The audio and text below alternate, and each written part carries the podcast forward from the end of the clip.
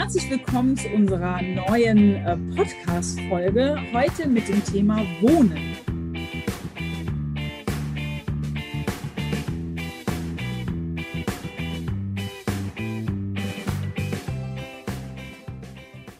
Wohnen, das ist in unseren Augen die soziale Frage unserer Zeit. Ganz viel wird diskutiert, Wohnen als Menschenrecht, wie kann es umgesetzt werden, wie können Menschen, äh, insbesondere benachteiligte Zielgruppen, ähm, dort zu ihrem Recht auf dem Wohnungsmarkt kommen, der sich ja immer mehr verschärft, immer mehr zuspitzt. Also ein Thema, das an vielen Stellen relevant ist und über viele Ebenen an uns herangetragen wird. Wohnen ist natürlich aber auch ein Thema, mit dem sich ganz, ganz viele unterschiedliche ähm, Institutionen beschäftigen. Und unter anderem hat sich die Liga der freien Wohlfahrtspflege Hessen damit beschäftigt. Und deshalb haben wir uns für unseren heutigen Podcast einen Gast eingeladen, und zwar Uwe Seibel. Herzlich willkommen. Hallo, liebe Frau Weihrauch. Danke für die Einladung. Ich freue mich sehr. Sehr schön. Möchten Sie vielleicht einfach mal ein paar Worte äh, zu sich sagen und vielleicht auch inwiefern sich die Liga in der letzten Zeit ganz intensiv ja auch mit dem Thema Wohnen befasst hat? Sehr gerne. Ja, Sie haben mich ja schon begrüßt. Ich bin Uwe Seibel. Ich bin einer der beiden Sprecher der Fachgruppe Wohnen in der Liga der freien Wohlfahrtspflege in Hessen. Das ist eine Querschnittsarbeitsgruppe aus verschiedenen ähm, Arbeitskreisen der Liga in Hessen. Ähm, beruflich bin ich angedockt bei einem anderen, bei einem Wohlfahrtsverband, bei der Diakonie Hessen. Bin dort Referent für Gemeinwesenarbeit, für allgemeine Sozialarbeit und für armutslindernde Dienste, zum Beispiel Tafeln zur Querschnittsarbeitsgruppe und zu der Thematik Wohnen, die Sie, Frau Weihrauch, ja schon angesprochen haben, hat sich die Liga der freien Wohlfahrtspflege in Hessen äh, intensiver beschäftigt. Äh, wir hatten immer mehr den Eindruck, dass dieses Thema, dies, das Sie ja schon einleitend, einleitend beschrieben haben, ähm, mit Blick auf unsere Zielgruppen, also die Menschen in unseren Beratungs- und sozialen Diensten äh, der Wohlfahrtsverbände in der Liga kaum bis gar nicht wahrgenommen werden. Ähm, und wir haben gesagt, wenn wir da so ein Gefühl haben, dann müssen wir das natürlich irgendwie anders rüberbringen. Und deswegen ähm, haben wir ähm, mit Blick auf die sozialen Einrichtungen in Hessen, auf unsere Mitgliedseinrichtungen, auf unsere Träger, eine Umfrage, eine Studie in Auftrag gegeben, die heute sicherlich noch etwas breiter dargestellt wird. Worum geht es in der Studie? Nur mit ganz knappen Worten. Es geht darum, nachzuweisen oder zu erheben erst einmal, welchen Wohnraumbedarf haben unsere Zielgruppen, ähm, wie ist der Wohnraumbedarf für benachteiligte Gruppen. Denn wir wissen alle, dass es Menschen ähm, in sozialen äh, Einrichtungen schwierig haben, sich mit Wohnraum zu versorgen. Das war so der Ausgangspunkt. Es mangelt an bezahlbaren Wohnraum in den Ballungszentren, in den Städten und natürlich auch, darf man nie vergessen, die ländlichen Räume. Da gibt es zu wenig barrierefreien Wohnraum, da gibt es nicht immer eine gute Infrastruktur wie Breitbandversorgung und so weiter. Also wir haben halt versucht, ähm, auch hier Stadt und Land zu berücksichtigen. Mhm. Ganz, ganz spannend. Also ganz breiter Blick auch nochmal auf das Thema Wohnen. Und ähm, es ist so, dass äh, wir als LAG ja auch ein Positionspapier zum Thema äh, prekäres Wohnen herausgegeben haben. Und äh, wir hatten die Gelegenheit, Herr Seibel war auch dabei, mit äh, Minister Tarek Al-Wazir nochmal zu diesem Thema äh, zu sprechen. Und da haben wir auch nochmal in der Vorstellung der beiden Positionen, also einmal der Studie der äh, Liga Hessen und einmal dem äh, Positionspapier der LAG Soziale Brennpunkte festgestellt, dass es tatsächlich auch noch mal relativ viele äh, Überschneidungen gibt und viele Themen, wo wir einen sehr ähnlichen Blick drauf haben. Ähm, einmal eben äh, von Seiten der Ergebnisse der Studie, die das zum Teil noch mal sehr schön rausarbeitet und äh, eben auch, ich sage mal, das Erfahrungs- und, und Beratungswissen, das uns einfach zeigt, es gibt ganz, ganz viele Baustellen, sage ich mal, im wahrsten Sinne des Wortes, rund um das Thema Wohnen. Und eine, mit der ich gerne so ein bisschen einsteigen würde und die ja uns als LAG so originär und schon sehr lange umtreibt, ist dieses äh, Thema Notsammel- und Sonderunterbringungen. Das ist etwas, was wir schon ganz lange uns auf die Fahne auch immer geschrieben haben, dass diese Unterbringungsformen im Prinzip eigentlich von der Zielrichtung her aufgelöst gehören. Das sind eben wie Sie sagen, in Ihrem Namen schon Not- und Sonderunterbringungen, die auf gar keinen Fall die Regel werden sollten. Und wir haben allerspätestens seit ähm, 2015, seit äh, den vielen Geflüchteten, die ins Land kamen und für die ähm, Unterbringung in einer kurzen Zeit gefunden werden musste, wieder sehr starke, sehr große äh, Sonderunterbringungen gesehen, Gruppenunterkünfte äh, allen Ortes. Und ähm, das ist eine ähm, Perspektive darauf, wie Menschen im Moment untergebracht sind und dann leider auch sehr oft verblieben sind.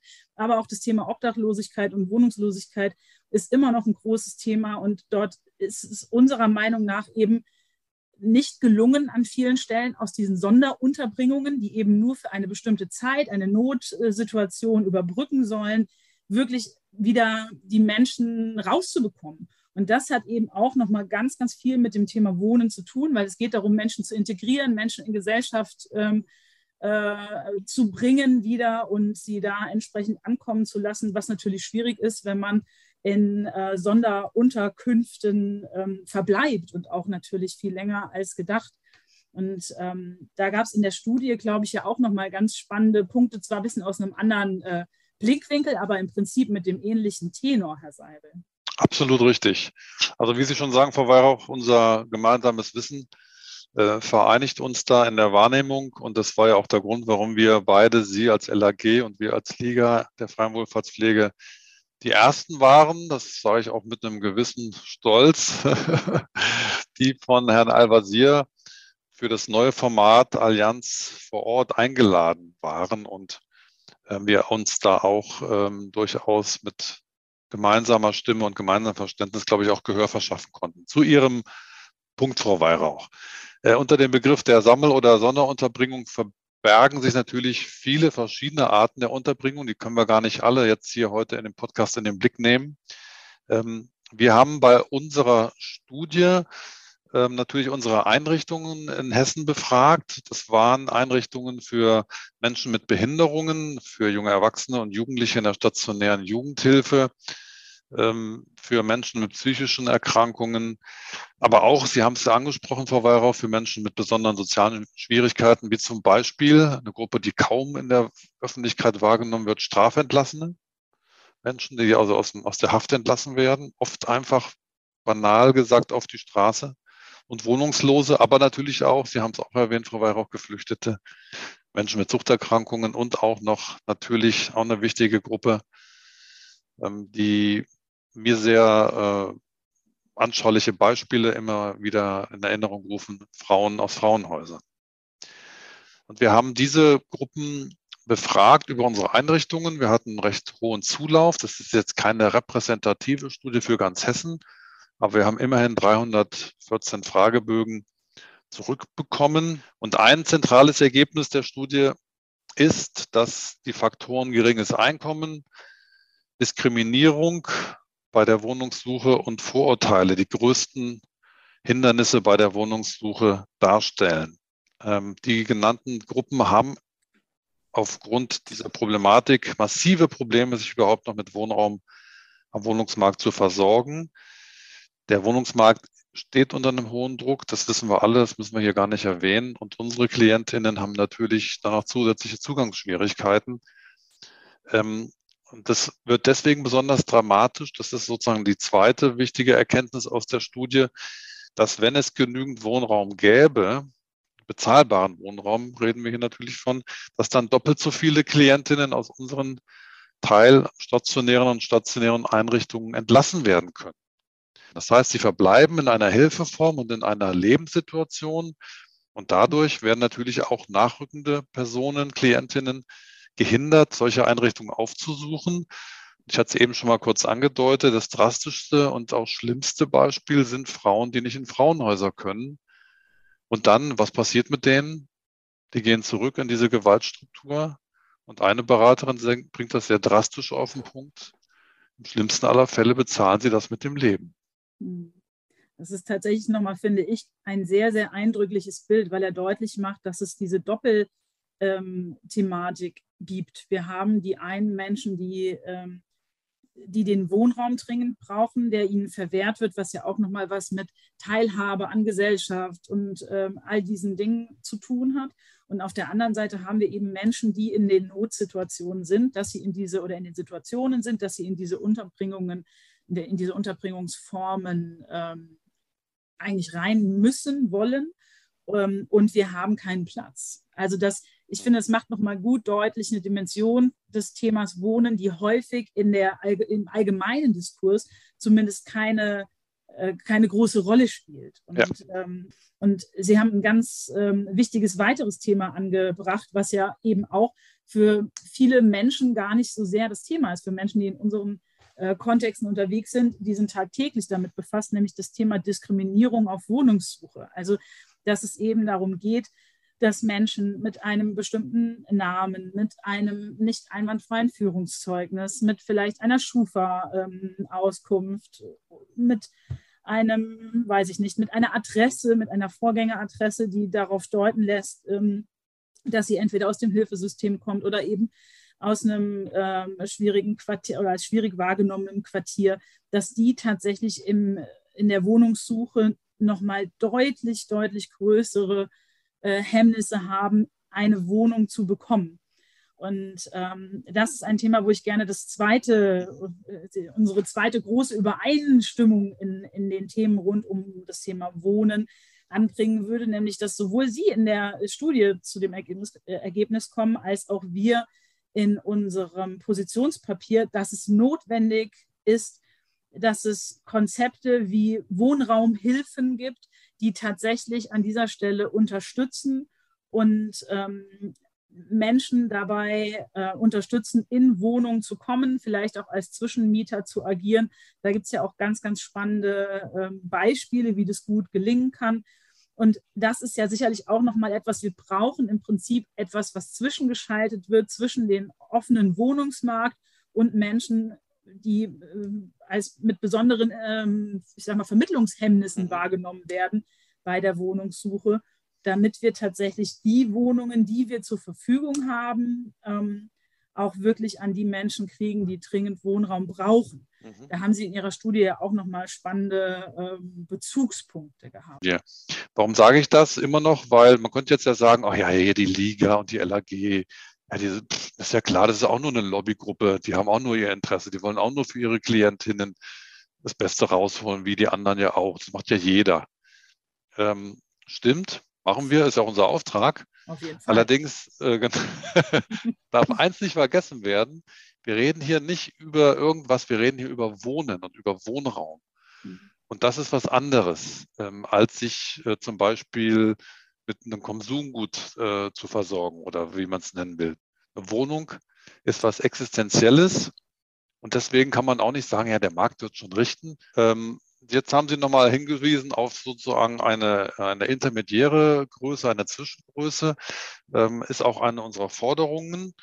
Ähm, da sind wir uns sehr nah, Sie, die LAG und wir als Liga der Freien Wohlfahrtspflege, das sind die Wohnraumhilfen.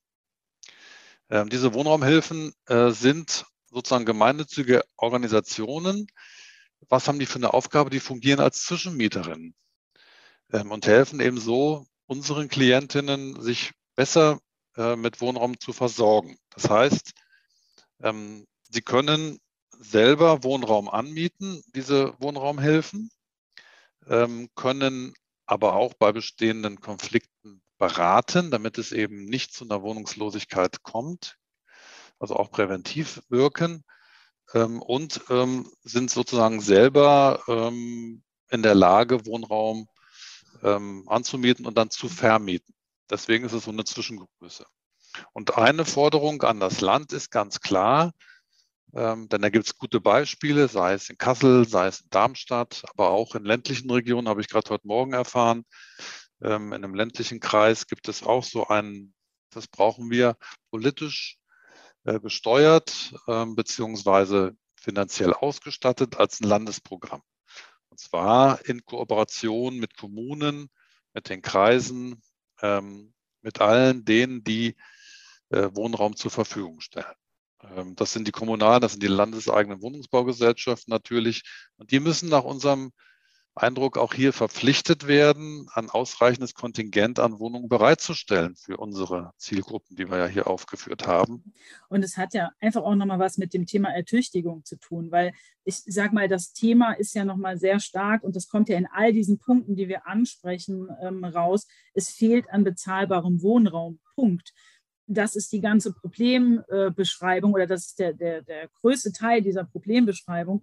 Und, und da gilt es, ähm, an, an vielen Stellschrauben zu drehen. Also einmal muss neuer Wohnraum geschaffen werden, dann muss man schauen, wie kann Wohnraum, wenn wir auf den ländlichen Raum schauen, natürlich auch nochmal ertüchtigt werden. Da haben wir sehr viel in Hessen äh, erfreut sich daran, dass sie ähm, in diesem Jahr fast genauso viele neue Wohnungen in die äh, Sozialbindung gebracht haben, wie rausgefallen sind. Aber das kann der Status quo nicht sein, weil, wie ja. Sie eben richtig gesagt haben, wir haben einen viel, viel höheren Bedarf da passiert was und da ist auch, glaube ich, das Bewusstsein ähm, schon da, aber man muss eben schauen, wie kann man pragmatische, gute Lösungen finden, die tatsächlich dazu führen, dass Menschen ähm, in bezahlbarem, angemessenem Wohnraum äh, leben können. Und ähm, insofern bleibt da an dieser Stelle so ein bisschen die Hoffnung, dass äh, mit mehr Fokus, mit mehr äh, Menschen und mehr Gruppen, die sich mit diesem Thema befassen, auch ähm, eher nochmal eine Lösung kommt und auch eine Sensibilisierung, dass das Thema Wohnen eben in allen Segmenten gedacht werden muss und wir nicht bestimmte Gruppen äh, dort ausschließen dürfen, weil das eine Thematik ist, die uns ähm, als Gesellschaft nicht gut steht, die wir uns als Gesellschaft aber auch nicht leisten können, weil wir einfach Menschen ähm, in Systemen halten, in die sie nicht gehören, was sehr viel teurer ist, mhm. als sie in Wohnung zu bringen, ähm, weil wir Menschen verwehren, sich ähm, in eine Gesellschaft zu integrieren, in einem gleichberechtigten Umfang aufgrund von fehlendem Wohnraum und weil wir einfach die Chancen, äh, die Lebenschancen von, von Menschen über das Thema Wohnen sehr stark beschneiden an der einen oder anderen Stelle und dass das eben etwas ist, was wir uns als solches nicht, äh, nicht leisten können und nicht leisten ja. sollten. Wie aber, glaube ich, alle gemerkt haben, das Thema Wohnen ist ein riesiges. Äh, deshalb werden wir auf jeden Fall ähm, äh, zum einen auf die Studie verlinken, ähm, über die wir hier gesprochen haben, auch über das Positionspapier der LAG. Und die Liga hat einen ganz tollen Film äh, zur Studie gemacht. Da finde ich, lohnt es sich auf jeden Fall nochmal reinzuschauen, weil der sehr schön äh, nochmal illustriert und nochmal deutlich macht, ähm, was die Themen und, äh, und Probleme sind, die sich eben hinter dem Thema Wohnen auch noch verstecken können. Herr Seibel, ich danke Ihnen herzlich dafür, dass Sie sich äh, die Zeit genommen haben und uns nochmal äh, auf die Reise durch die Studie und durch das große Thema Wohnen mitgenommen haben. Wir wissen, es ist irgendwie noch ein, ein dickes Brett, das wir da zu bohren haben, aber ich glaube, äh, gemeinsam bleiben wir dran und können wir sicherlich da auch noch ähm, das ein oder andere gemeinsam mit äh, Politik bewegen. Ja, sehr gerne, Frau Weihrauch. Gerne stand ich Rede und Antwort und wünsche den Menschen, die uns hier zuhören, ähm, ja, ein paar neue Ideen und Impulse. Sie können sich gerne an uns wenden und LAG, Soziale Brennpunkte und Liga der Freien Wohlfahrtspflege in Hessen, das passt gut zusammen. Wunderbar. Vielen Dank, Herr Seid.